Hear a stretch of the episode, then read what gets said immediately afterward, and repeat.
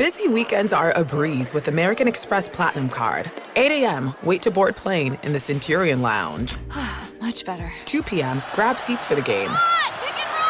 6 p.m., book an exclusive reservation with Resy Global Dining Access. Right this way. Because the American Express Platinum Card offers access to the Centurion Lounge, must see live events, and exclusive reservations at renowned restaurants. That's the powerful backing of American Express. See how to elevate your experiences at AmericanExpress.com slash with Amex. Terms apply. Discover BetMGM, the betting app sports fans in the capital region turn to for nonstop action all winter long. Take the excitement of football, basketball, and hockey to the next level with same game parlays, exclusive signature bets, odds boost promos, and much more. Plus, now you can sign in, place bets, and manage your cash balance under the same BetMGM account in DC, Maryland, and Virginia. With the same username and password throughout the DMV, it's never been easier to play with the king of sportsbooks. Download the BetMGM app today. BetMGM is an authorized gaming partner of the NBA and an official sports betting partner of the NHL. BetMGM and GameSense remind you to play responsibly and offer resources to help you make appropriate choices. Please gamble responsibly. BetMGM.com for terms and conditions. Must be 21 years of age or older to wager. Washington, D.C. only. Please gamble responsibly. Gambling problem? Call 1 800 Gambler.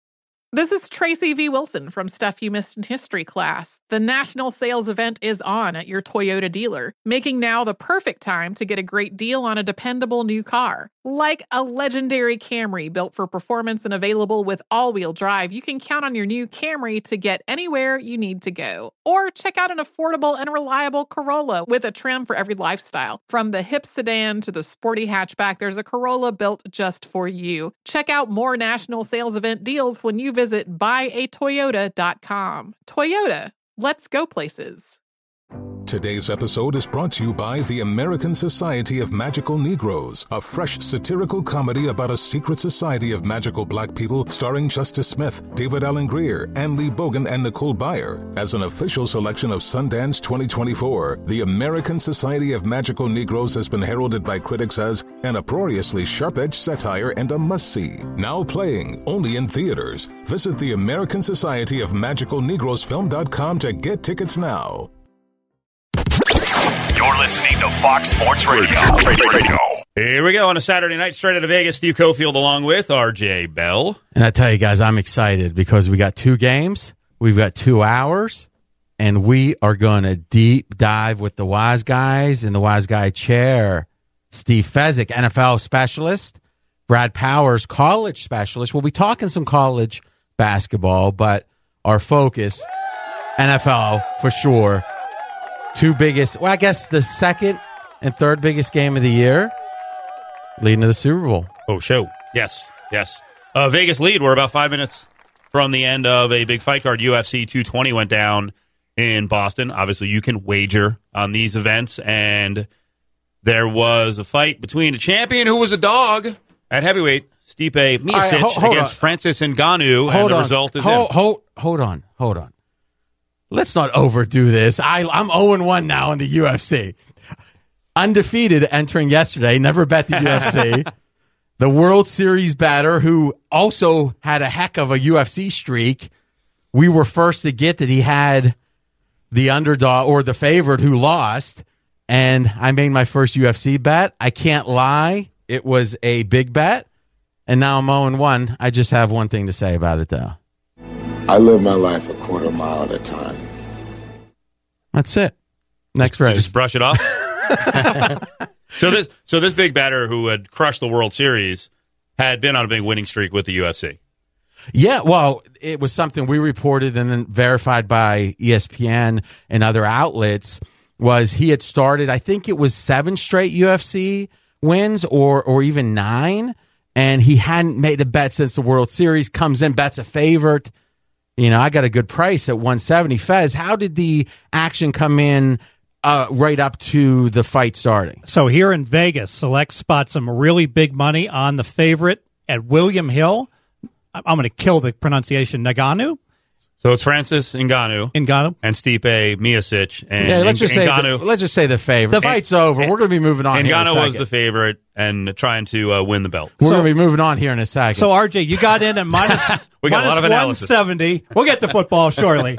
it closes at William Hill at minus 210. You could have taken back plus 180, and that's the hardest thing when you make a good bet like that. Do you scalp it or do you roll the dice? Hey, that's the way you live your life. You roll the dice. quarter mile at a time. Next. So I'm not rubbing it in. The scores were 50 to 44 on three cards. I, I just wanted to tell you what happened in the fight. This is a countdown. You hear? I, I understand. I want because we talked about the fight beforehand. What happens is you've got a guy in Ngannou who's 11 and one. He's a big knockout artist. You you you caught the highlight of his last fight where he almost knocked the guy's head off like a Pez dispenser and then punched him on the ground.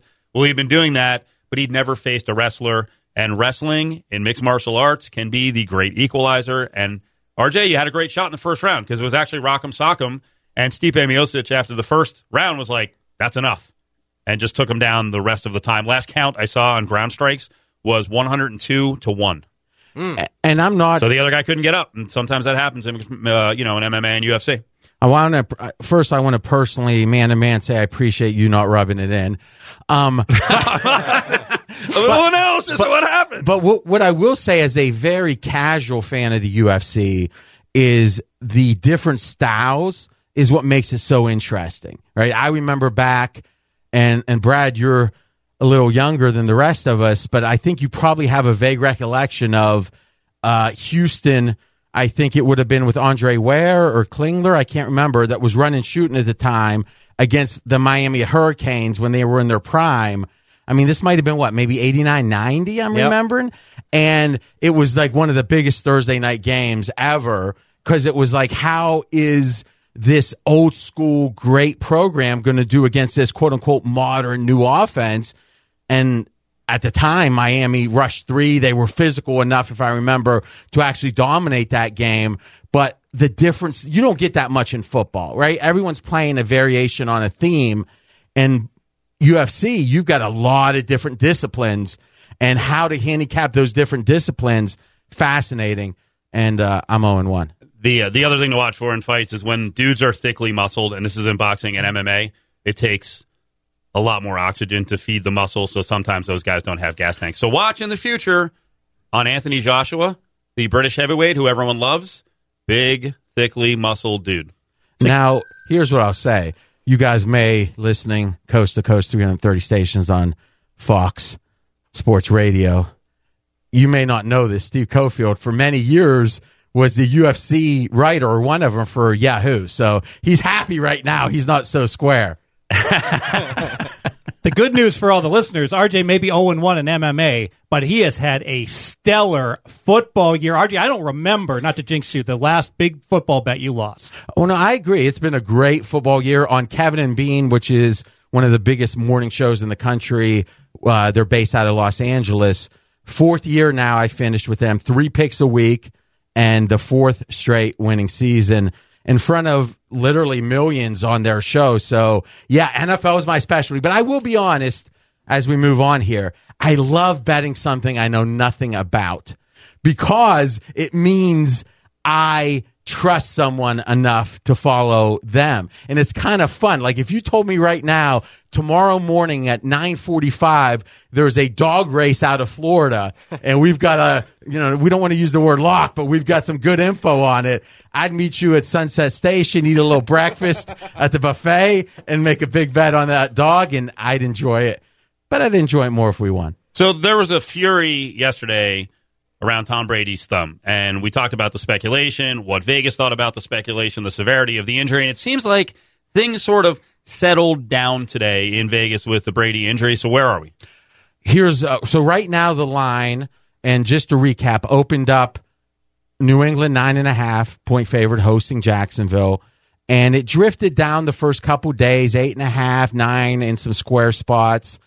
And then he got hurt on wednesday and when he missed practice on thursday we saw the line go to seven and a half you know, minus 110, minus 110, flat, as we call it. Okay.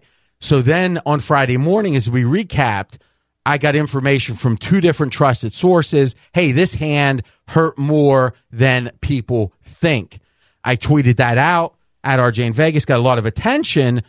And then I predicted, hey, this line looks like it's heading to seven. And within about 90 minutes, it was down to seven.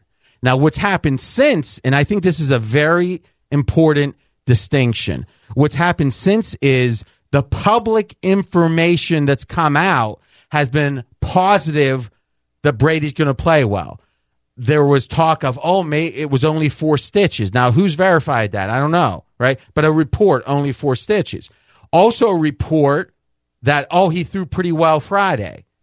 And it's like, okay. And then now, announcement that he's playing for sure, that he's going to start. Now, no one doubted you know, in any real way that he was going to start. And we tweeted that very explicitly. Hey, he's going to start. The question is, how effective is he? Because if he didn't start, the line would be with Hoyer like two point favorite for the Pats. So the line doesn't go from seven and a half to seven if there's any real chance he's not going to start, right? It's going to get taken off the board or move much more drastically. So to me, I'm interested to watch the game. But to me, the private information that I trust says, hey, more hurt than people think. The public information says it looks like it's not as bad as it could have been. The lines moved off the public information. The question is how true that is. Fez, how are you analyzing? And we're going to go into a lot of other elements of this game, but how are you analyzing the injury? Yeah, I think spot on that Brady is clearly not 100%. The question is, is he 95%? Is he 84%? We don't know, but I think that's a great distinction. The public just got favorable news the past 36 hours, 24 hours. When does the public bet? Game day and the night before. So the public is going to look at what they've just most recently heard. Oh, Brady's looking good in practice. And they're going to probably bet the Patriots. I would expect this line, based upon the public money, is going to go back up. And right now it's about 7.4. So it's seven and a half, but you, you can find reduced juice. So how do we grade now the injury in terms of the impact on the game? We talked about Colin Cowherd speculating that, hey, if the hand is injured, spin on the ball, not as tight. Brady, not a super strong arm guy. So what do we do now? Here's what I would do. If he's really, really hurt, it's the only factor that matters. Right? It's a one factor handicap. I think odds are he's not really, really hurt, right? And I think he's just a little bit more or more hurt than people might think. So for me, I'm going to probably do a one point downgrade to Brady. And as in, okay, if the line, if he was 100% healthy, should be whatever, let's say eight and a half, I'm going to do a one point downgrade, which means it's going to be a big factor and it makes me less inclined to play the Pats, but it doesn't mean that can't be overcome with the other factors we're going to be deep diving on. Another deep dive, I like that you use that term. You love derivatives. So, first of all, explain so, what derivatives are. So, a derivative is anything but a side or a total. And Fezzik, in my opinion, the best derivative batter in the world. Injured hand, possibility of fumble problem with the exchange with the center. It's a good point. I think there's so much uncertainty here. We or gotta... does he even go under center? Mike Lombardi from yep. the Ringer said probably, more, or if he's hurt, based on how bad, more shotgun. Absolutely. And because of all this uncertainty, hey, when we bet a game, if we make a big bet, we want an A confidence and we know the key factors. We got a C confidence here. We really aren't sure. See, I disagree with that, Fez. If if the line is right or close to right, and we have uncertainty with one big factor, then we don't want to make a big bet. But we've talked about various times during the year, and let's use this as an example before we break. Let's say, for the sake of argument, the line is eight come tomorrow morning. Nice round number. And let's believe as we do our deep dive handicap, as we're going to be doing here in a moment, that we say if Brady is 100%, eight is the highest it could be. We can't even fathom it should be eight and a half. Now you might actually bet Jacksonville because you're saying if he's 100%, we have a coin flip. And if he isn't, we've got value. So if uncertainty is something we can define as in the worst case, we still have a coin flip, we actually embrace uncertainty. The ultimate free roll. Yeah, well, not the ultimate free roll, but a free roll. We have about 10 factors, actually a little more than 10 factors to hit on in this game. Up next, coaching, and if a guy off the field actually has an effect on the Jaguars and Tom Coughlin, that's on the way. Straight out of Vegas, Fox Sports Radio. Straight out of Vegas! Straight out of Vegas on this Saturday into a Sunday, coming to you live from the Geico Fox Sports Radio studios. 15 minutes could save you 15% or more on car insurance. Visit geico.com for a free rate quote. It's Steve Cofield along with RJ Bell. We got double Wise Guy Chair Village tonight with Brad Powers and Fezzik, only two time winner of the Super Contest here in Vegas. So examining the Pats and Jags in game number one. The line is settled. The Patriots minus seven and a half. I want to talk coaching and if there's an edge on one side or the other. Is it one versus two? Is it Belichick versus a two headed monster in Jacks? Huh. Well, listen, whenever you have, it's almost like saying, um, uh, it's the Michael Jordan conversation, right? I know some talk radio guys, I'm not going to mention any names. Their initials might be CC. um, but no names. Is there's a lot of talk radio topics about is LeBron better than Jordan, right? Well, to me, amongst the conversations I respect, it's Jordan and then we start the conversation. All right. Now, again, I can see the other. I know there's guys like Nick Wright who I actually really enjoy his perspective. They're like aggressively, it's, it's LeBron, right? To me, I'm a titles guy, right? And, and not that that's the only thing that matters, but when I look at, I watch Michael, I watch LeBron, it doesn't feel the same to me.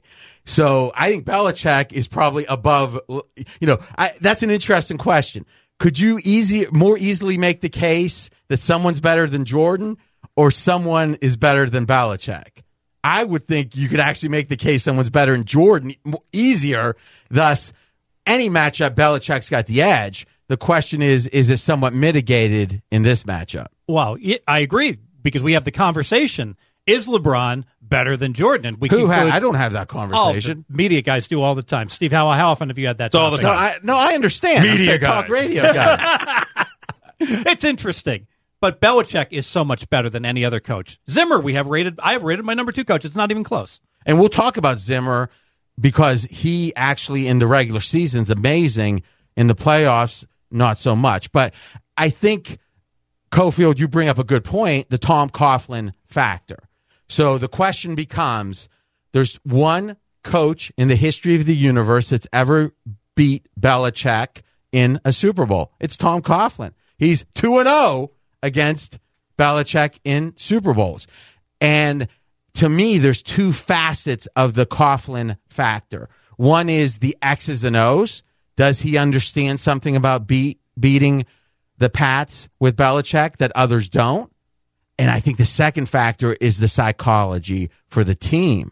Let's start there because that's the one I think that's less obvious, right? Now imagine that you're doing something you've never done before. You know, we were talking UFC, maybe a little too long to start the show. is imagine someone is going from a certain belt up to a black belt. So what's the, oh, it doesn't matter, the belt below the black belt. Now they're going in their first black belt competition. Now, if you're coming in with no knowledge about anything other than, hey, you're now a black belt, go fight these guys you've never seen before, it's going to be pretty scary. Like, what does this next level really mean? But imagine you've got your trainer, your coach, whatever, that spars with you. He's a black belt and, you know, fifth degree or whatever. And he says, listen, let me tell you, I understand black belts. You are a good black belt. You're going to do fine. How much, if that's true or not, how much better are you going to feel coming in? I think confidence is a gigantic part. And confidence matchup, and that I- comes from experience, Yes. meaning someone that's been there, that's done that. Now the question is, how active is Coughlin around the team? But that's How involved is he? that's into the X's and O's, right? But if if all Coughlin does is, to, and my understanding is that Coughlin's on the field for every practice. So I was on uh, a show I can't even remember which one it was, and they had just had on a beat writer from Jacksonville, and those are the guys that's in the locker room. And they said that every game this season, every week, he's on the field for every practice. That's a major factor then. Yeah. So to me, if you look over there and see the guy that's done it and he's whispering to your coach, you're feeling pretty good. I don't know if there's any validity to it, but the psychology I think is significant. Let- I agree. And let's talk about confidence. How often have we seen this big upset and the team is celebrating? What were the Jags doing after they beat Pittsburgh? We're going to win the Super Bowl. We're going to go in and we're going to beat the Patriots. They're confident. They've actually taken the tack this week of kind of rejecting all the Patriots' love. Patriots have been very complimentary of the Jaguars, and the Jaguars are like, stop playing this game. All right, we're not buying this. And who knows if that's Coughlin telling them, hey, this is what Belichick's going to do. Yep. Here's the way we want to approach it. now, the X's and O's part, it's hard to tell. Now, what makes me optimistic that Coughlin can help there is I think the Jags have the type of defense that the cliched approach to, to, to limit Brady is pressure without blitzing and especially pressure up the middle. And I would make the case perhaps any team in the league, if there's any team in the league suited to do that, is it Jacksonville? Yeah, you knock Brady on his butt, and Jacksonville gets three sacks, over three sacks per game. They're very well suited to make that happen. That's what happened when he lost to the Giants. He got knocked around. He wasn't 100% healthy. Already, we have some concerns about his health going in. It might be playing mind games with Mr. Brady. So I think to me, the Coughlin factor, it's sometimes things like that are too quick to get poo pooed. This guy is on the field for practice. This guy is helping X's and O's. And remember, he's sort of a mentor to this coach. There's no sense that, oh, like with the 76ers, let's say, um, before Hinkie got let go, hey, we're bringing in someone above you. Colangelo. A- a- again, now the sense is, okay, you've got a supervisor who wants your job, right? Coughlin, by all accounts, doesn't want to coach this team. He wants to play the role he's playing, which opens up collaboration. I think they have a good relationship and there's no competition. And thus, I think whatever Coughlin has to offer, there's no friction for that to benefit Jacksonville. So Coughlin before the game can be an advantage.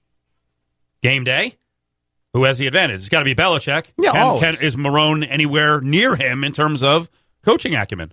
No, I mean, if we were doing a snake draft, I mean, I'm just going off the top of my head here, but I'm thinking Marrone's 12 in my snake draft. Fez? Yeah, and he's only 12 because they're in the semifinals this year. He wouldn't have been otherwise. Yeah, but Belichick wouldn't have been after he got fired by the Browns. Fair enough. That's a long time ago. I think Marrone's done a tremendous job this year, and I, I agree with you on twelve. But I don't think anyone needs to denigrate, you know, Marrone on the job he's done. He's done a brilliant job. Brilliant, or uh, maybe a benefactor of some injuries at the quarterback spot in his own division. Well, A little bit is- of that. A I little tell bit you, of that. I tell you this. This was a fascinating discussion. I'm a fan of the Ringer podcast, and they were. I can't remember which one it was. It wasn't Lombardi, and they were saying if no team had a single injury this year, how would we expect the season to have gone, and who would be the final four teams right now? So if you think about the Vikings, probably, you know, I mean, you could say Aaron Rodgers might have supplanted one of these two. I don't think so. So that's a debate, right? Obviously, the Eagles would be better off, seven points or so better off with Wentz. So if anything, they'd be better in here, right? Most likely. And just to give an idea, we think that the estimate is that the Eagles would be about a four point favorite if Wentz were playing instead of a three point dog. So, you know, better. So I think the NFC chances are to be about the same. But think about the AFC is if Watson were healthy for Houston, JJ Watt, Mercilus, right, and Andrew Luck with a 10 and 6 Jacksonville team playing four games against Houston and Indianapolis, is it possible, or if not likely, Jacksonville doesn't even make the playoffs if everyone were healthy? Oh, that's a great point. I agree with that. They could finish third in the. They could finish last, well, third Well, in the it would only yeah. take them losing one. la- I mean, nine and seven probably doesn't win that division. So if they just lose one additional game, now I get that at the end of the year they could have won some games. The two games at the end of the year have a lot more importance if they're up against. but the I thought we were just talking here how they were playing so hard in week seventeen. who talked about that? Well, everyone here did. That would be me. Yeah, I don't. I, I didn't believe that. I thought they lacked focus against the Titans. That was- and I definitely think they lacked focus going on the road. I don't know why they lacked focus because they were still playing for the two seed against the Niners. So, in general, I think on the coaching side, I would make the following case. If you roll Coughlin into the consideration of the coaching on Jacksonville's side, that Jacksonville's one of the five best teams in the league to combat New England at a coaching level. I think Minnesota is probably the best because I think Minnesota has the best staff other than New England, right? So to me, we might see a situation where the third or fourth best team coaching wise, Jacksonville, is faced by New England. And then if New England wins, they might face the best team. Because if you really started talking staffs, right, it's New England one for sure, Minnesota, Los Angeles Rams, I think are two and three, right? And Eagles actually now a lot of debate about their head coach, but Eagles are in the top five. I mean, anyone disagree with any of these? Like, what, what's the bet? And when we talk staffs, we're talking head coaches, obviously, coordinators. Now, we don't, position coaches probably not as much. Fez, you follow coaches pretty closely. Is, do you agree with a general top five or so of New England, Minnesota, Rams, Eagles, you know, Jacksonville, if you consider Coughlin specifically in this matchup? Sounds right to me. I might move next year. We'll see what happens. San Francisco into that mix as well. Here we go. Well, we got a guy that was a coordinator last year that's now the head coach, right? We probably want to see a little more from him. Yeah, we're probably jumping the gun. Jimmy GQ factor. You can't get away from it. He loves Jimmy G. You know, sometimes when you are very emotional about somebody, it clouds your thinking.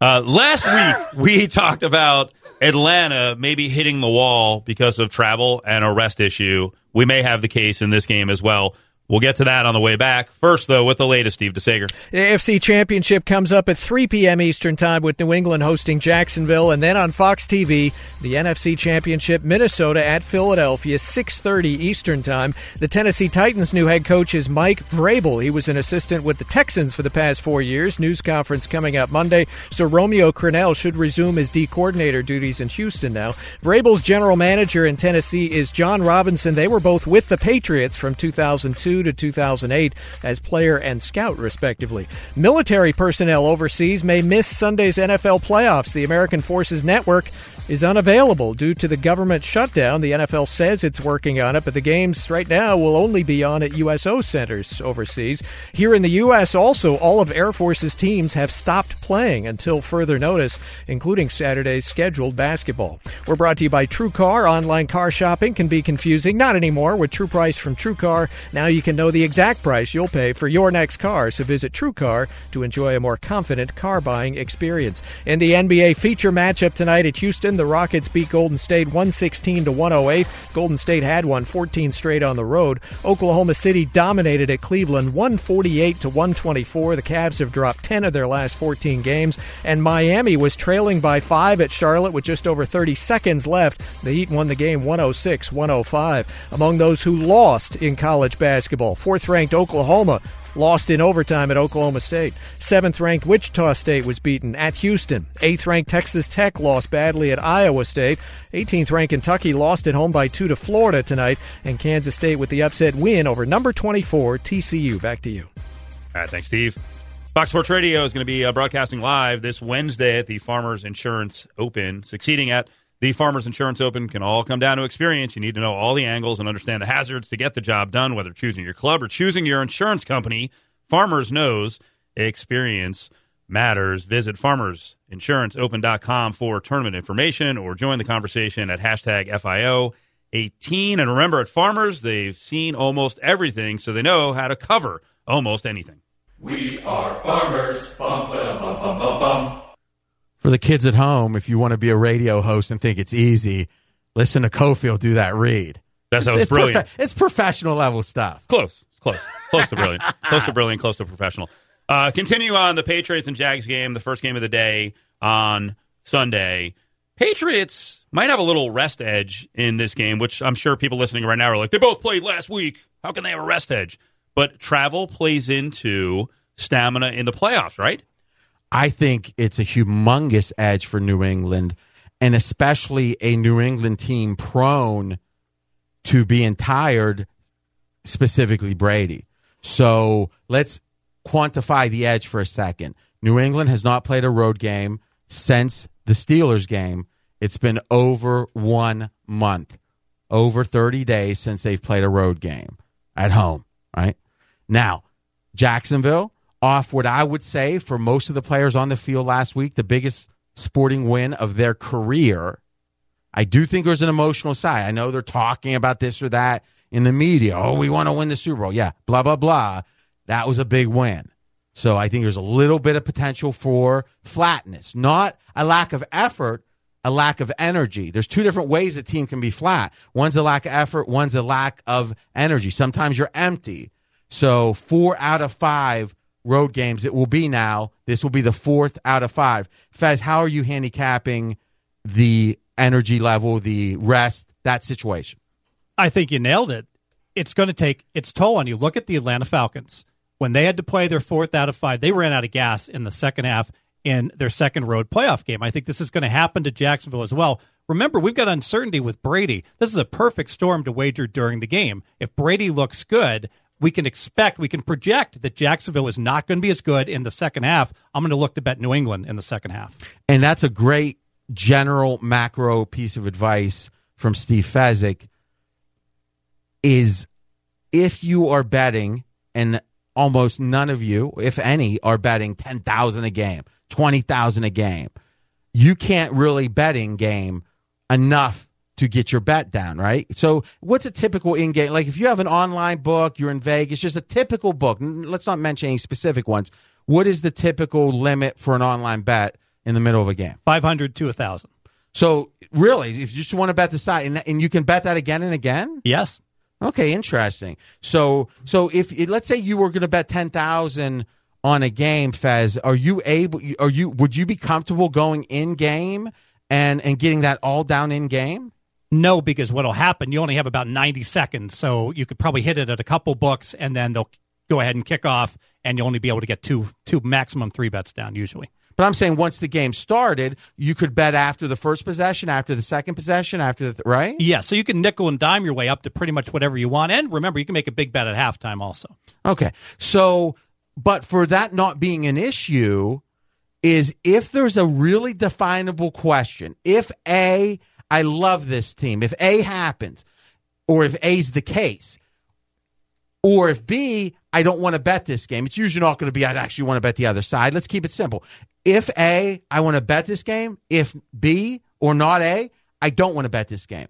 If you're betting 100, 200, 500, even a little bit more, oftentimes if you have that one definable question and that's able to be defined early in a game, like how does you know this quarterback's legs seem? He's his ankles hurt. Is he going to be mobile or not? His uh, you know maybe his hands hurt. Is he going to throw a tight spiral? One pass or two or three from Brady, you could have a. We're going to know so much more about his health than anybody knows before the game.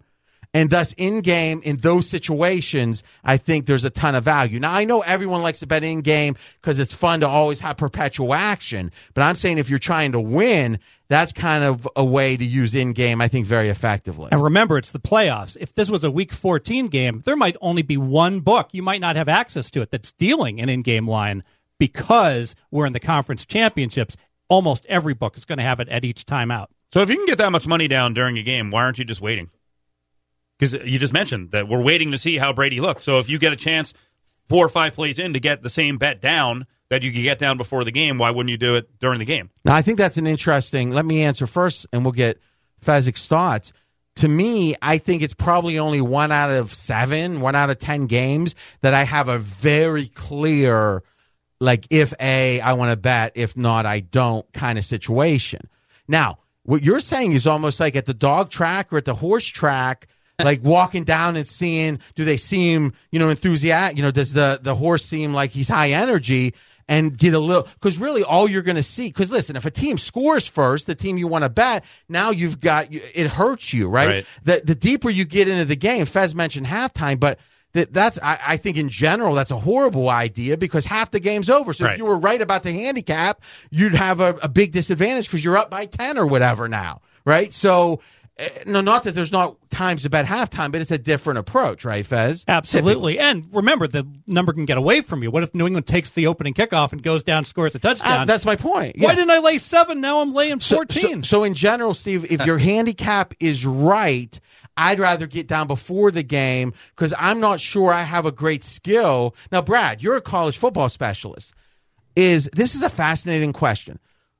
Is after two possessions of a college football game, if you could rebet, but if there are is scoring it's accounted for in the line, right? So you're not like, oh, they're up 10 nothing. I get to bet the favorite now, you know?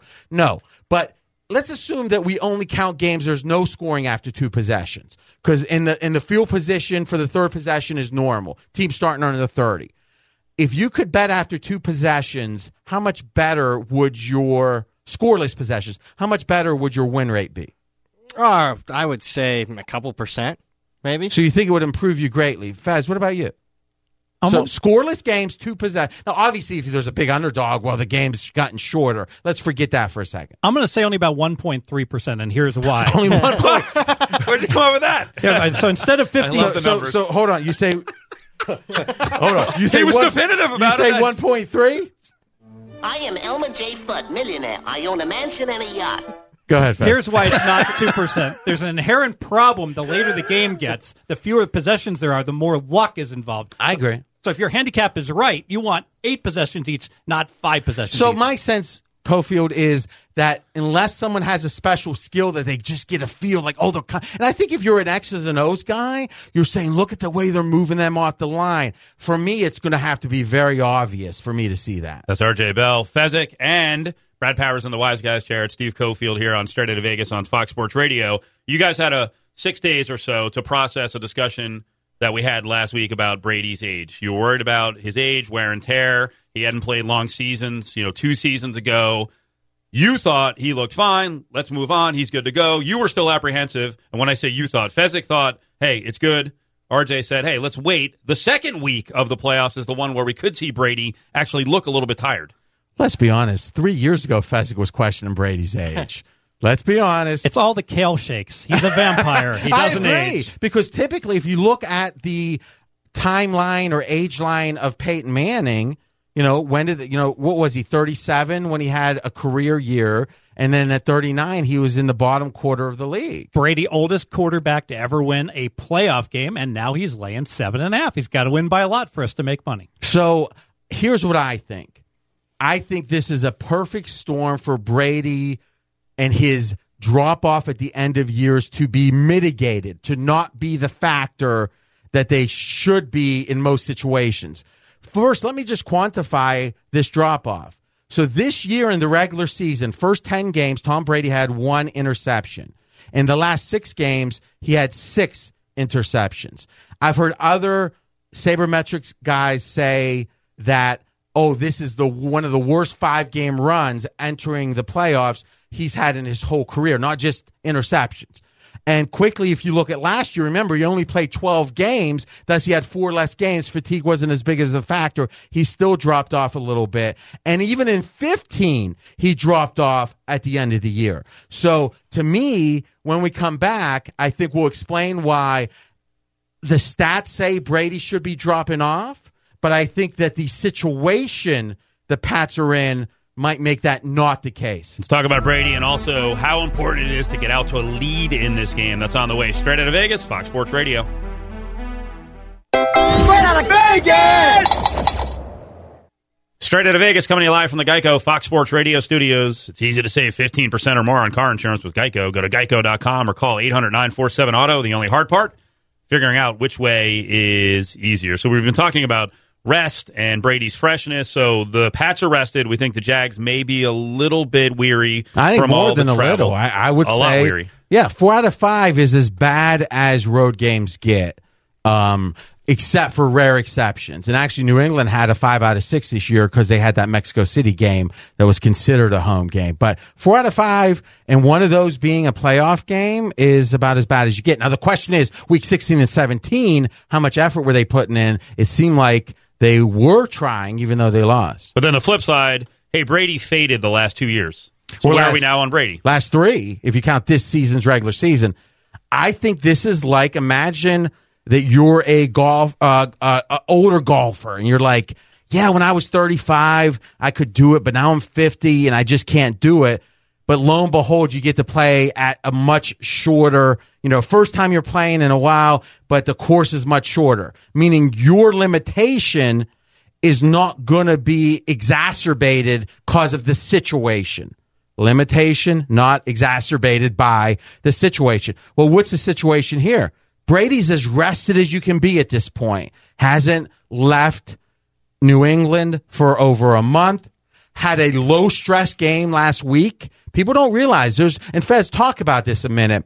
Some games, both because of how competitive they are, the physical side, you know, post Seattle, post Steelers, post Ravens has always been a trend people have looked at, but also psychologically, how stressful is this game if it comes down to the last moment and you feel drained from it? I would make the case that New England against Tennessee was a low stress game. I agree completely. So they get down 7 nothing, then they boat race the Titans. They get 35 straight points. Brady does not get sacked once despite throwing 53 times. He runs a quarterback sneak late in the third quarter. You know he's feeling spry, them willing to risk him even when the game is completely in hand. And one thing, RJ, you just brought up a great point. How much did that Brady slump he had have to do possibly with that five out of six he had to play on the road earlier in the year? The thing that exacerbated it earlier is now mitigating it, which is the schedule. Let's run down real quick. Week 16 at home for the Pats. Week 17 must win to keep the number one seed against the Jets.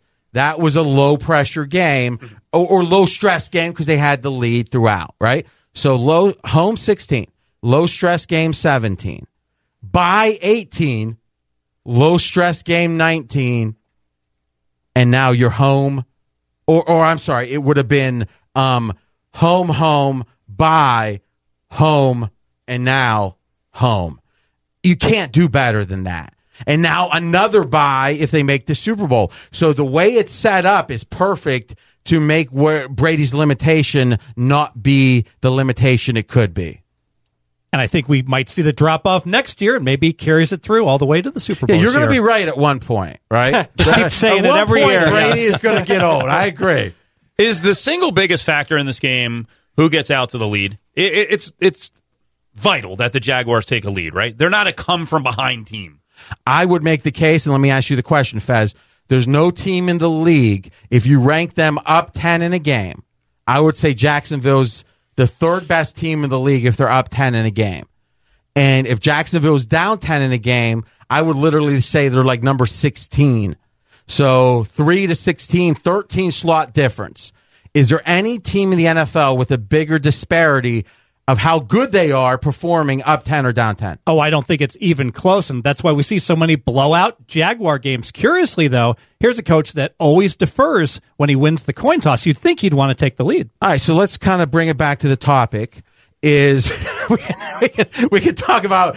See, this is why Faz is Faz. Is he spends? He's got his little Excel sheets. He's got his little reading glasses, and he's breaking down like looking at old like mi- microfiche. Like, what did this coach? what did this coach do, kickoff wise or not? And he's going back to the old AP wires, trying to find what they did seven years ago as a college coach or something. And that's why he has a mansion and a yacht. Let's be candid.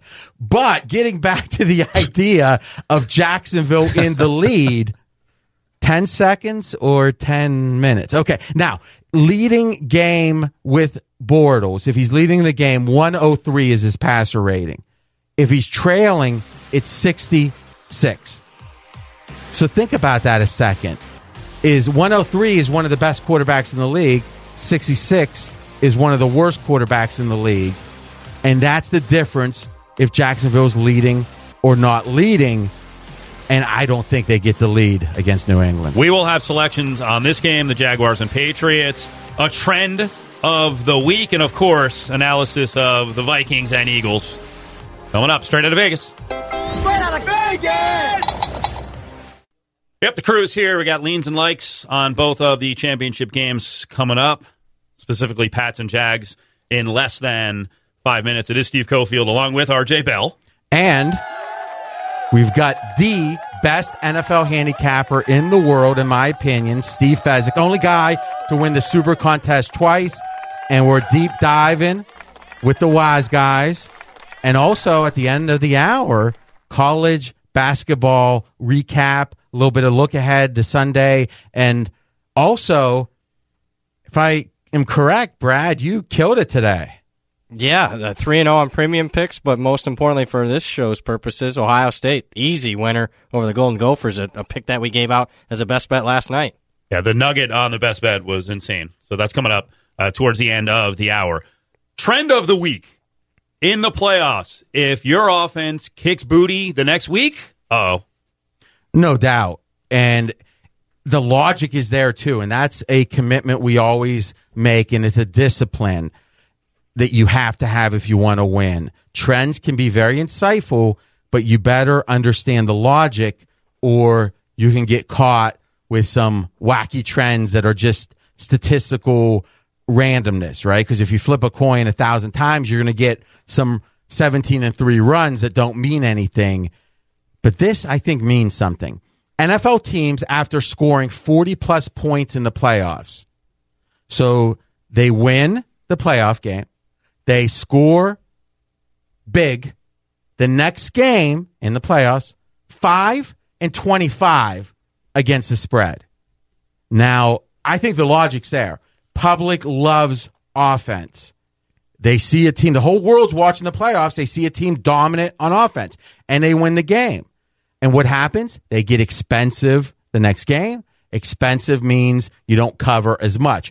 5 and 25, I think, is extreme, but I think the logic is there. And Fez, you've got some great theories about when teams are successful, they tend to stay static in their approach, which can be dangerous. And when teams are unsuccessful, they make changes, which can be a good thing. Yeah, so you put up 45 points. You're very successful. What are you going to do? Well, let's stick to what we have been doing. What's pound Fournette? He's run the ball 20 plus times. The last two playoff wins. It makes sense. Go ahead and stay with what got you there. But the problem with that is you become too predictable. What is Belichick the master at?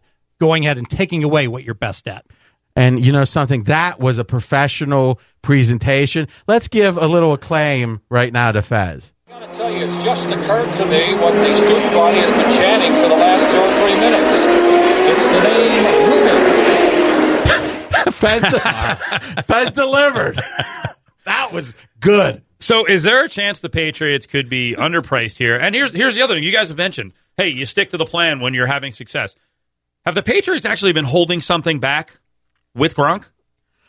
I'll be honest. This is a topic I've wanted to talk about. Not a single. I did like 18 shows uh, this week. Obviously, the interest has gone up, and this is a topic no one's asked about. Kofi, I love that you did. blew it. Oh. And Fez, I think you actually are the best person to talk to this about. I think there's two situations no one's talking about.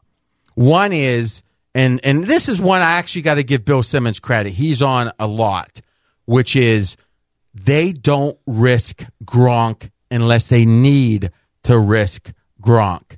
Now, if you think about, well, what do we mean by risk? We mean risk of injury because this guy gets injured a lot. And especially now with defensive backs not allowed to go up high, they don't, you know, New England does not want people diving at Gronk's knees over the middle. Let's be honest. So what happens? Gronk is often a decoy. Gronk might only you know, go over the middle in tight games at the end of the second quarter, you know, going down for a drive at half. We saw in the Steeler game when they really need a drive how much they focus on Gronk. Imagine if they did that all the time. Now, obviously, he'd have to get a little rest, but they could do that, what, 10 times more than they've done? Is it possible, like when you used to wrestle with your dad, let's say, you think you kind of think you're getting stronger. You're seven, you're eight, you're nine, and you feel like you can almost take him. But as you keep getting stronger, he seems to get stronger, right? He's holding back. Could it be that because of Gronk and one other reason we can talk in a minute, but let's talk about Gronk first, that New England that we've seen this year is no, is much better than we think on offense because they've protected Gronk so much and if this game is tight, they won't do that. Absolutely. They basically, I agree, have been sandbagging, holding Gronk back. Remember, he wasn't around to play in the Super Bowl last year. He's the most fragile 275 pound beast I've ever seen. And now they have him healthy for the playoffs. It's time to unleash the Gronk. And, or maybe not. Maybe they hold him for the Super Bowl, meaning if they take the lead here and don't need him, maybe they just play normally like they did the rest of the year. Now, here's the second part of what the Patriots can do is when they go no huddle, and Brady's making the call at the line, is the the analytics guys that look at those situations. This is one of the most effective offenses in the history of the NFL when they're at the line with Brady making the calls, no huddle. Is would it be crazy they come out and do that for an entire game? In a game like this, or maybe a game like the Super Bowl, and the coach would have no way to prepare for that, right? Even if you're as good as Zimmer, let's say. And if you just slice out the times during the year that New England ran that offense, they've been almost unstoppable. Why wouldn't you run that more? Right? Well, because you haven't needed it. They, they're the number one seed. If they would have been undefeated this year and won every game by a hundred nothing, they couldn't be in a better position than they are right now, playing one home game to get to the Super Bowl. Right? The best you can do is be number one seed. Belichick got him to be number one seed, holding back Gronk and potentially holding back using that offense so much. But if you if a Zimmer had a ton of film against that no huddle, then it'd be much easier to stop it. I think this is a huge coaching advantage. You have predictability in Jacksonville. We know what Jacksonville is going to run, and complete unpredictability with Belichick. We've seen him use formations no one's ever used before for special games. Would not surprise me, like you said, if he did this game and or in the Super Bowl. And I think that's a slightly different thing. And the Ravens game's an example of that, obviously, a couple years ago with the rule thing about who's the eligible player. But I'm saying he's used this stuff before. He's just used it so sparingly. I mean, how scared, if you had a bet on Jacksonville, and we're going to get to the pick in a minute, how scared would you be if before the game, the Belichick puts out a tweet, imagine that, and he said, Hey guys, we're going no huddle. We've been holding this back the whole season. We're going no huddle the whole game how quickly would you be bet, getting off your bet on Jacksonville? And my under 47 as well. I'd want to get off of both so, of them. So the point is, why wouldn't they? And maybe it's not the whole game. Maybe it's only two thirds of the game on offense because of rest or whatever. But why wouldn't they do that if it's so effective? I, I mean, to me, there's an X factor there. That's RJ Bell. Fezzik's here, Brad Power, Steve Cofield. Before we get picks, and if anyone in the room is thinking about, hey, Jaguars plus the seven and a half, I want you to give the numbers on you play against the Patriots, you are in perilous territory. You don't get rich betting against Belichick. Is over the last this season the number two ATS team against the spread. Last two seasons, the number one team, the Patriots. Last five seasons, the number two team.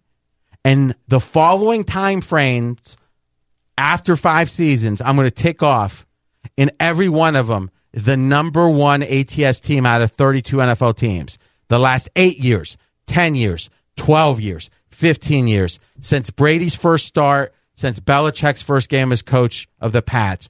In every one of those time spans, the number one team in the NFL it's absurd. against the spread. And Especially, they're expensive. Yep. They're expe- They're yep. a premium, a yep. team with a premium on them. And Fez, you have a fascinating rationale to why even the wise guys tend to undervalue New England. Because the wise guys are usually math geeks and they look at yards per play, the number one metric that everyone looks at. And from a yards per play perspective, New England is just barely better than an average team, only plus 0.2 yards per play. And that's why what happens is last week, RJ, you and I talked about the line on this game. We made a 10.5 and 10. What happened? Jacksonville scored 45. Now this line's 7.5. Think about that. Jacksonville was only getting 7.5 against the Steelers. New England's much better than the Steelers, but they're disrespected by the math geek guys. And the last thing, and I, I think it's even more uh, geek on geek on geek crime. He did it like four times. Like, what are you, what's going Well, on here? But well, he's part of the community. He does know. Listen, the thing That's a compliment. The thing you'll know about math geeks is they don't like they look over and it's kind of like it's they don't want to think that's looking in the mirror. You never see geek on geek. Bullying is the worst. Yes. let's say that. Fez, true or not? True. And all the geeks hate that Fez is the most famous geek in Vegas. So it's t- it's not easy. I listen, having a mansion and a yacht's nice, but there's downsides. Getting back to the, the handicapping, they're, they, the best He's people. RJ, use the math, but it's also not just math, but it is an art. Well, I, no, I actually think No. I think that you can use math in, on every team except New England. Meaning, is there any other team? Me, uh, if you say here's their stats, right? right? We're saying math is a way to kind of say sabermetrics, advanced analytics, whatever you want to say is something you could put into an algorithm, right? The very best, biggest bettors a vast majority of their betting decisions are driven by the algorithm. Agree or disagree? Agree. And the other team they get wrong, the Cleveland Browns, because the stats are point. pretty good on the Browns, and they bet them every week. So with most teams, is if the stats are enough, if you have them, if you know how to use them to win. But with the Browns, the worst, and the Pats, the best, there's something about those numbers that don't tell the whole story. Man, I don't feel like anyone in this room is going to be on the Jaguars. We'll find out on the way back. Who are they taking? Jags plus seven and a half. Are they laying it with the Patriots? That's up on the way. Straight out of Vegas, Fox Sports Radio. Straight out of Vegas! Straight out of Vegas, breaking down the conference title games coming up in just a few hours. Reminder Farmers Insurance got the golf tournament going down at Torrey Pines, and our friends at Farmers Insurance have invited Fox Sports Radio back to broadcast live from the Farmers Insurance Open at Torrey Pines in San Diego this Wednesday. Visit farmersinsuranceopen.com for tournament info or join the conversation at hashtag FIO18. Steve Cofield, RJ Bell, Fezzik, and Brad Powers in the Wise Guys chairs. All right, so I'm going to throw a conspiracy theory out there and make it quick because we talked about it last night. And by the way, guys, our show is podcast right after the guys back in LA do a great job getting that baby out there nice and quick. It's in the Fox channels, all the different ways you can follow Fox Sports Radio. And additionally, on my Twitter at RJ in Vegas. Yesterday, we did a deep dive on the conspiracy side. I'm going to keep it high level and get Fez's thoughts. If there's any game of the last 10 NFL seasons that the NFL is going to be affected, their bottom line by more than this game, I don't know what game it is. Because imagine New England versus either of these NFC teams. That's an average Super Bowl, maybe a little better than average because it might be the last go around for Brady and Belichick. Who knows, right? As the Stones say, it could be the last time. But if it's Jacksonville versus either of these, Jacksonville, Minnesota, right? Keenum and Bortles. I mean, Sorry, I now obviously the NFL always cares about the Super Bowl. So you might say, RJ, but what about, you know, five years ago we wanted Manning to win. Why wouldn't they have influenced that game? Because the narrative. The narrative is the objective fact is NFL's ratings down 9% by the reports I've read this year. Over double that the last two years. Now the Super Bowl is impervious. It's bulletproof, but maybe not bulletproof to Blake Bortles. Right. So imagine if there are 10 million viewers down, 105 instead of 115 or whatever. That could be tens of millions of dollars of bad PR for, for days and weeks after. Fez, how often do you think conspiracy when you handicap is in the league wants this and thus they're going to find a way to make it happen? And are you in this case? I rarely think conspiracy, but I think it this time of year when the big dollars matter. I got to tell you, RJ. I'm so every year in the playoffs, you're thinking it? I'm thinking it's a possibility, and then I evaluate it. And usually, you got some good matchups, and it's a non-issue. In this case, I got to tell you, I'm doubling down on what you said last night. I think there's more conspiracy than people are giving out. Not that they're telling the refs what to do, but that the refs know what to do. Let's face it, there's every game, there's five or six calls that could go either way. Hey, there's a little holding, a little grabbing going on when New England's blocking for Brady. I don't have to throw that flag. I could throw it. I don't have to. Gronk gets uh, bumped around in the end zone. Pass interference or no call? I'm going to call pass interference if it's too close to call. And that's the way, and we did deep dive last night on it, that they would affect it. It's not some fix or whatever, because there's too much at stake. Forget the morality of it. There's too much money at stake to do that for the league, to risk themselves. But to put in officials who are going to be beneficial in their style of calling a game to one team or the other is a way a league can affect the outcome. It can't dictate it, but it can affect it. And I think if they're ever, if the NFL would have ever done that, maybe it was this week for, for New England. Patriots seven and a half. The total is forty five and a half. Where are you going, RJ? I'll be candid. I'm going under in this game. What's our 45? I saw yesterday. Has it ticked up, Fez? It's 45. I'd wait till tomorrow. I think it'll go up to 45 and a half the second Brady goes ahead and he's in the starting lineup. Okay, and they've announced that he is. So, uh, and and plus when the public starts betting, right? So there has been no Jacksonville total above 43 this year. And I, I think it's warranted that this is a high total. I just am able to play my thought that Coughlin's going to be meaningful and also my thought that Brady's hurt more than he seems. And that way I can do it all with the under because it also both points to Jacksonville, but I want no part of Jacksonville because of what we've talked about for almost an hour and a half. I agree with you. I'm on the under as well. Overreaction to that 40 points that Jacksonville scored. We talked about the reaction in the spread dropping from 10 down to seven and a half. Reaction in the total. That's why this total came so high at 46 and a half. Let's take advantage of it. Brad? I'll make it a consensus. Going with the under. One other He's factor. copying. Oh, are you kidding me? We did we did a video on Wednesday, and I took the under in this. I said game. it Wednesday. Yeah, and I How was the one that said this that. by far was the highest totals line in a Jacksonville game. Mispricing off that game. Another thing. What a brain! There's no fooling Yeah. around, RJ. You know, it's back one, down. It's one button. I could cut Brad coast to coast. Yeah. I just press one button. He's gone. So why do you like the under? Well, another fact. I mean, after New England was the worst defense in the National Football League first four games. Well, since week five, number one in the NFL in scoring defense, only allowing 14 points per game. Number one scoring defense. They had the worst stats on defense in September. What a turnaround. Remember, did you ever watch the movie Carlito's Way? Of course, Anyone? yes, yes, brilliant. Remember, so uh, Sean Penn's in prison talking to the Italian mobster, and he's got like forearms as big as my thighs, and he's like, "I just got to push one button, and you're gone." It's over. it's not quite like that, but So no one is taking a side in this. Well, listen. To me, this is a good example of if you bet even one of these two games, that means you're betting fifty percent of the games. Okay. In a given week of the NFL season, if for 16 games, if it's a full week, that means you would have liked eight of the games. Now, listen, doesn't mean there can't be value on both of them this week or one of them. I just think that a lot of things make me not want to bet Belichick or against Belichick, but Brady's hand and Coughlin makes me not want to lay it with New England. And Yeah. that's a good way to go about it is find reasons not to make a bet and that will get you off some losers. The only reason I'm surprised is I thought you said last week you thought this line, this is before the Jaguars advanced. If it was Jags Patriots, Patriots would be 10 or 10 and a half. So seven and a half seems like a bargain. Eh, but I think Brady's line is worth a point or two. Or I'm sorry, injury. Brady's hand Yeah. is potentially the uncertainty around that is worth some points. You know, I think a safer bet, if you wanted to, was to go ahead and play a two team teaser, and your first leg would be to take New England. I know you did this, RJ, down to the minus one, right? Yeah, so on the Adam Carolla show, which I'm on every week during the football season, his main show is I did a seven point tease that I don't typically do, which was down to I think at the time it might have been minus one for New England, so eight to one.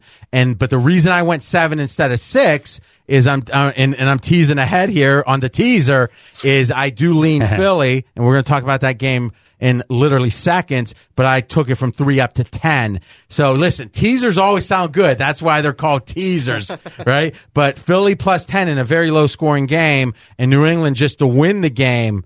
I like it. So as we move on to Minnesota in Philly, Minnesota laying three and the total 38 and a half. We have to factor emotion into this game, right? And especially, let's start with the Viking side. The end of that game was amazing. It was amazing for the Vikings, their fans, against the Saints, Sean Payton, uh, the books, all the money that changed hands. Uh, there was a lot of emotion last week. Can the Vikings kind of wrap up all that emotion and just move on cleanly? You know, as I've been talking about on the shows I do, it really shows you how great gambling is and how great the NFL can be. And let's be candid. There's a lot of time that kickoff, there's a, you know, commer- you know, there's a touchdown, there's a commercial, there's a kickoff, there's a commercial, and you're kind of looking and you're thinking, what am I doing? But then moments like, obviously, if you're a Minnesota fan, you're never going to forget that. Like literally the rest of your life, you're going to talk about that play. And how often do we have those amazing experiences in our lives, right? Sports can be amazing.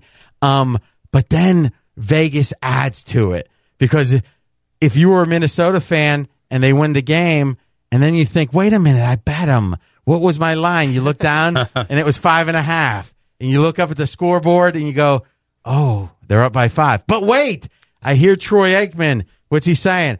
You must kick an extra point, do by rule. It's like, okay, we're good, we're good. And then what was it, Steve? Cofield, like what? Like 12 minutes or something before they kick the extra point? Seemed like it. So, like, you're waiting. You're right. Your heart rate's kind of dropping, but it's staying up above, like in the 80s. And then they come out and kneel. And it's like, ah, like that emotion, that artificial in a way emotion that you can have on any game. Because let's be candid, I'm a Steeler fan. I can think back to, you know, Super Bowl 40. I can think back to Arizona. I was at the game in Arizona, uh, or I, the game was in Tampa against Arizona. Those are moments I'll never forget. When when Big Ben threw that pass to Holmes, and I was there, though it was the other side of the stadium. It was like, wow, I'm never going to forget this my whole life. And Big Ben can never really do wrong to me on the field, I'll say, because of that pass. But how many times is that? I mean, you're a big Jets fan. Now we can laugh that, oh, they've had futility. but I mean, even like beating the Patriots or something can be an amazing win. You get that a handful of times. You know, in, in a, you know, maybe once, twice a year on average. If you bet, Fez, you had the amazing situation this year where you had a 10 team parlay. Quickly tell that story. Yeah, so I'm nine and zero, and So you've got nine pieces, nine winners out of 10, and it was a 100 to win how much? it was Over fifty-five thousand, 100 to win 55,000, and you had a Monday night game. and I have the favorite, and I'm laying seven, and they're up. I think one at the very end of the game, and I get the crazy, the crazy So, laterals. so literally, it's the last play of the game. You're laying seven. I'm laying six and a half. Laying I- six and a and. I need the crazy lateral type of touchdown, and they start doing the laterals, and I get it. Now, obviously, when he says they, he means the opponent starts doing the laterals. So if you're betting the underdog in that case, you're thinking anything except some return touchdown. Imagine watching a game with 50,000 if, if this one in a 500 happens and it happens. And if you're watching it, the way your heart's beating during that, those next 30 seconds is going to be up there with the 10 most intense moments of your life. That's why gambling can be addictive. But if it's done right, that's why gambling can add so many thrills to someone's life. And then I have my game of the year on the Vikings last week. So this has been a very historic NFL season. he can't for me. complain about bad beats until August 1 of 2018. There's a moratorium. Let's address uh, how this game is going to be affected by the emotion on the Viking side and the Eagle side. That's up in just a minute here. But first, Steve DeSayer with the latest. Nine NBA games tonight. The feature matchup at Cleveland. The Rockets beat Golden State 116 to 108. Golden State had won 14 straight road games. Philadelphia beat Milwaukee. All-star Giannis Antetokounmpo of the Bucks will miss a couple games with a sore knee, and he was out tonight. Miami trailed by five points at Charlotte with just over 30 seconds left, and the Heat still won the game 106-105. Victories for New Orleans, Chicago, and Oklahoma City, which dominated at Cleveland 148 to 124. Utah ended the Clippers' six-game winning streak. Lou Williams did have 10 steals in the loss. Minnesota beat Toronto, even though Jimmy Butler was out with a sore knee, and Kyle, Kyle Lowry scored 40 points for the Raptors. Still, Minnesota 115 109 the final. And the late game at Portland went to the Blazers over Dallas. Damian Lillard 31 points from three point range. He started 7 for 7. The upset losses in college hoops. Number 4, Oklahoma lost in overtime at Oklahoma State. Number 7, Wichita State lost at Houston. 8th ranked Texas Tech lost at Iowa State. Number 18, Kentucky lost by 2 at home to Florida. And number 24, TCU lost at Kansas State. Among the NHL games, Dallas a 7 1 winner at Buffalo. Colorado won its ninth in a row. UFC victories for Stipe Miocic and Daniel Cormier at Bellator. Wins for Rory MacDonald and Chael Sonnen. And the Tennessee Titans' new head coach is Mike Vrabel. Back to you. Thanks, Steve. NFC title game going down. Second game of the day on Sunday. Eagles are getting three as a home dog again. We'll address the numbers in the playoffs when it comes to home playoff dogs. But emotion. Vikings going to be fine in this game. Hey, they won. Dial it down. We're ready to go. I think Minnesota is the most negatively affected of the four teams that won last week. And I think Philadelphia is by far the most positively affected by winning. Let's start with Minnesota because it's obvious. Case Keenum, and we talked about this on the Dream Preview. So for podcast one, we do the Dream Preview every week. Fez and I and the biggest bookmaker in Vegas, Maddie Holt. You go to pregame.com, you can get that, or on my Twitter at RJ in Vegas. We did almost two hours talking about these games and a lot of different topics we haven't even gotten to in this deep dive. And remember, the games don't kick off till later tomorrow. You can check that out tonight or tomorrow morning. But what we talked about was the idea of Keenum saying he hardly slept Sunday night. He hardly slept Monday night. Difference between winning and losing, to quote Al Pacino, is inches in the NFL. And maybe a couple less hours sleep, a little less time on the film on Monday, especially when you have to go on the road like Minnesota does, can make all the difference. I think it's a negative for Minnesota. Agree, disagree, Fezzik. I'll agree strongly, and I'm very worried that they celebrated too hard after that playoff win. Now, here's the Philadelphia side. They had the most questions entering the divisional round. A quarterback that was thought to be an elite backup, backup sure, but an elite backup, Foles, he underperformed drastically, drastically during the regular season. It's a team with a head coach, never been in the playoffs as a head coach before. Most of the players, maybe one playoff game with, you know, some of them that's been around since Chip Kelly, but not any playoff wins, and many weren't around for any of it, right? So uncertainty personified, as they would say. And what did they do? They won as a three point underdog, and they won the Eagles minus two in turnovers. So let's dig into the history of the NFL from a Vegas perspective. Teams that are underdogs and are minus two in turnovers in the game, there's been about a thousand of them the last 30 years. So minus two in turnovers, you're an underdog in the game. Less than 10% win the game. If you're an underdog and you're minus two, it's so hard to overcome. The fact that Philadelphia did that makes one, the win more impressive. But could there be any doubts this week? Because think about it. What'd you do last? Imagine kind of a pessimistic player comes and goes, I don't know, coach, if we can do it this week.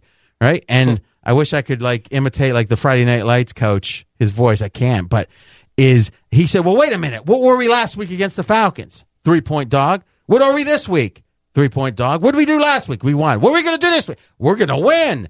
Right. So to me, that win is such a big advantage for the Eagles because all they got to do to make the Super Bowl is do the same thing again. Yeah, I agree. Let's blow up another Death Star. Why not? We did it last week, and I love the fact they got out the dog masks and no respect. We're the number one seed, three point underdog. We went outright, and now they're making us a three point dog again. It is so easy to the narrative that we're going to win again. I really think all these players are confident Hold they're on, all going to win. on. What's a Death Star? They blew up two of them in Star Wars. Oh, Steve, continue. We're getting you a dog mask too.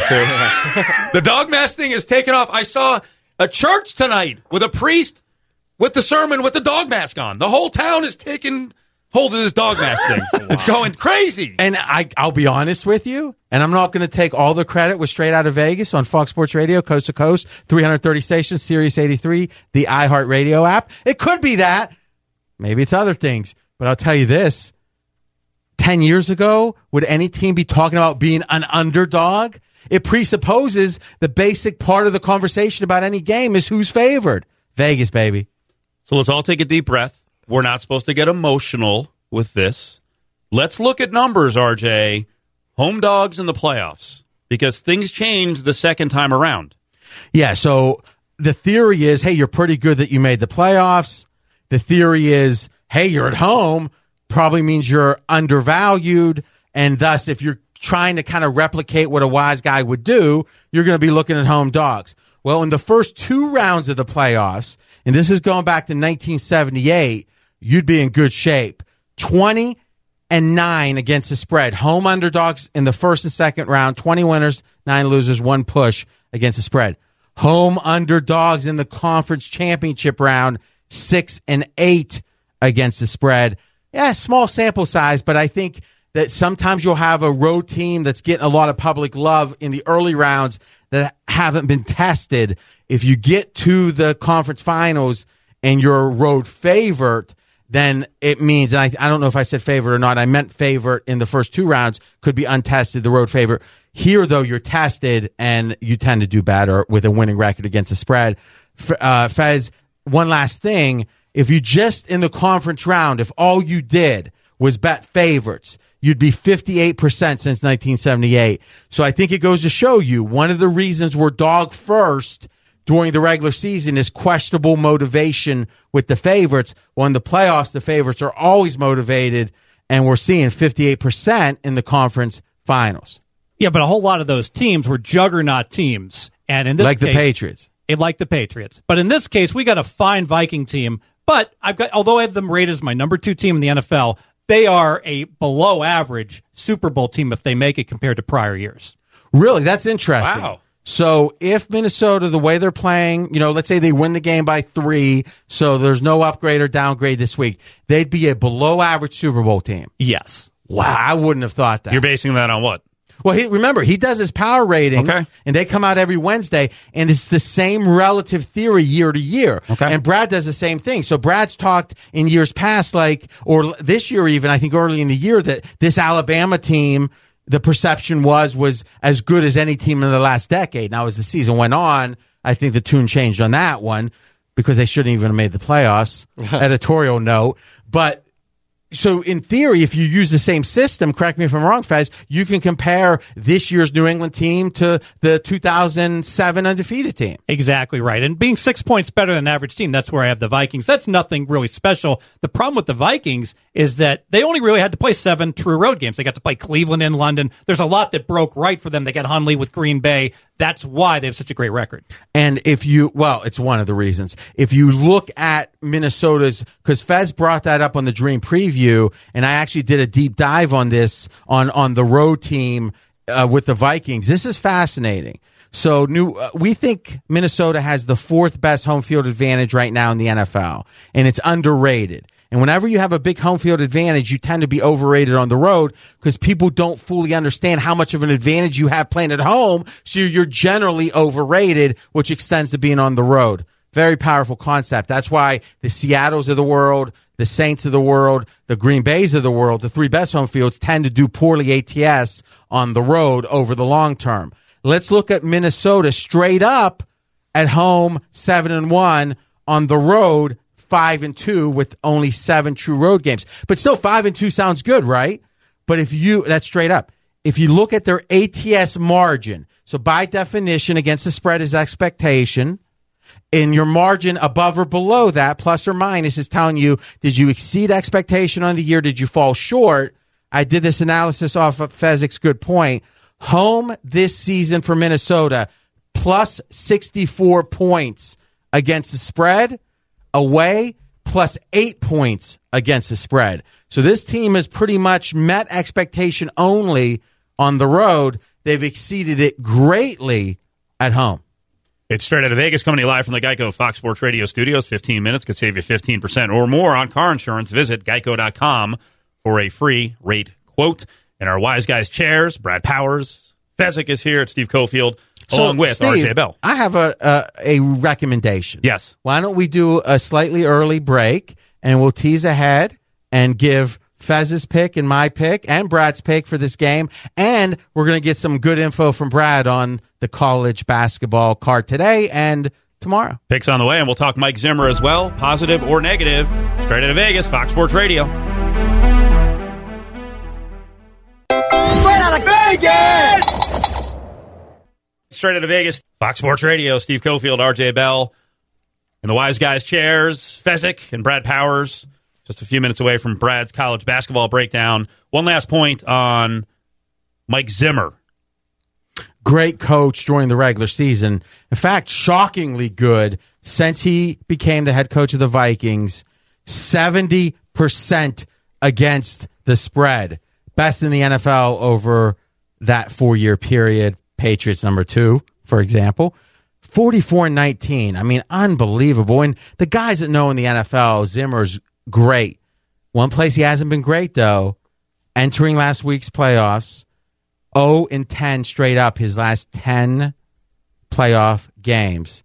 And then by a win that has the name Miracle in the title of it, he's now 1 and 10. So he won. I actually didn't think he had a great game, and I didn't think he managed the clock very well down the stretch. Am I off on that? I especially think the third score back, which is kind of funny to think. Right. When Minnesota ended up kicking, what, a 51 yard field goal, they had two, the second and third down, no clock got run. And if they would have ran twice, they would have probably picked up four or five yards. Um, at minimum, who knows, maybe more. They wouldn't have any chance to really lose yardage, which passing you did holding call or something brings it. Now you can hold on a run too, but it's less likely. And then they would have had, you know, I think Minnesota would have had like four, or the Saints would have had like 40 seconds at that point. I thought it was horrible. And I think it's the lack of coaching experience in these situations. You need this win so bad you've never had one. You put it, all your eggs in the basket of like, I've got to score in this drive versus how can I score and chew up some clock. And often, really A type alpha coaches, that helps you a lot in the regular season. It can make a team tight in the postseason. Vikings minus three against the Eagles. The total 38 and a half or 39. I talked about it earlier on Adam Carolla. I gave a tease on this game, three up to 10 on Philly, and then uh, New England down to minus one. It's a fun play. You know, laying the big lumber on a seven point tease isn't something I think that's a great investment. I think it might be slightly EV. We'll see, I guess. We won't know for sure, but I, I like it a smidge for some fun. But I do lean Minnesota in this game. Oh, check that. I do lean Philadelphia plus three if I had to play the side. Here's why I'm not going to bet it. Minnesota is so much better than Atlanta. And if I was getting three and it was one, one of my biggest bets of the year with Philadelphia plus three last week, I can't love it this week.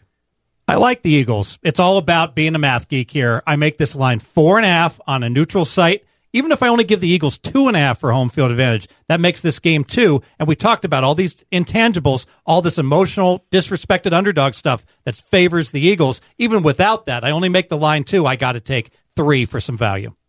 Brad Powers. Another consensus lean on the Eagles for me. Keep in mind, outside Coincid- that, coincidentally, Brad follows me.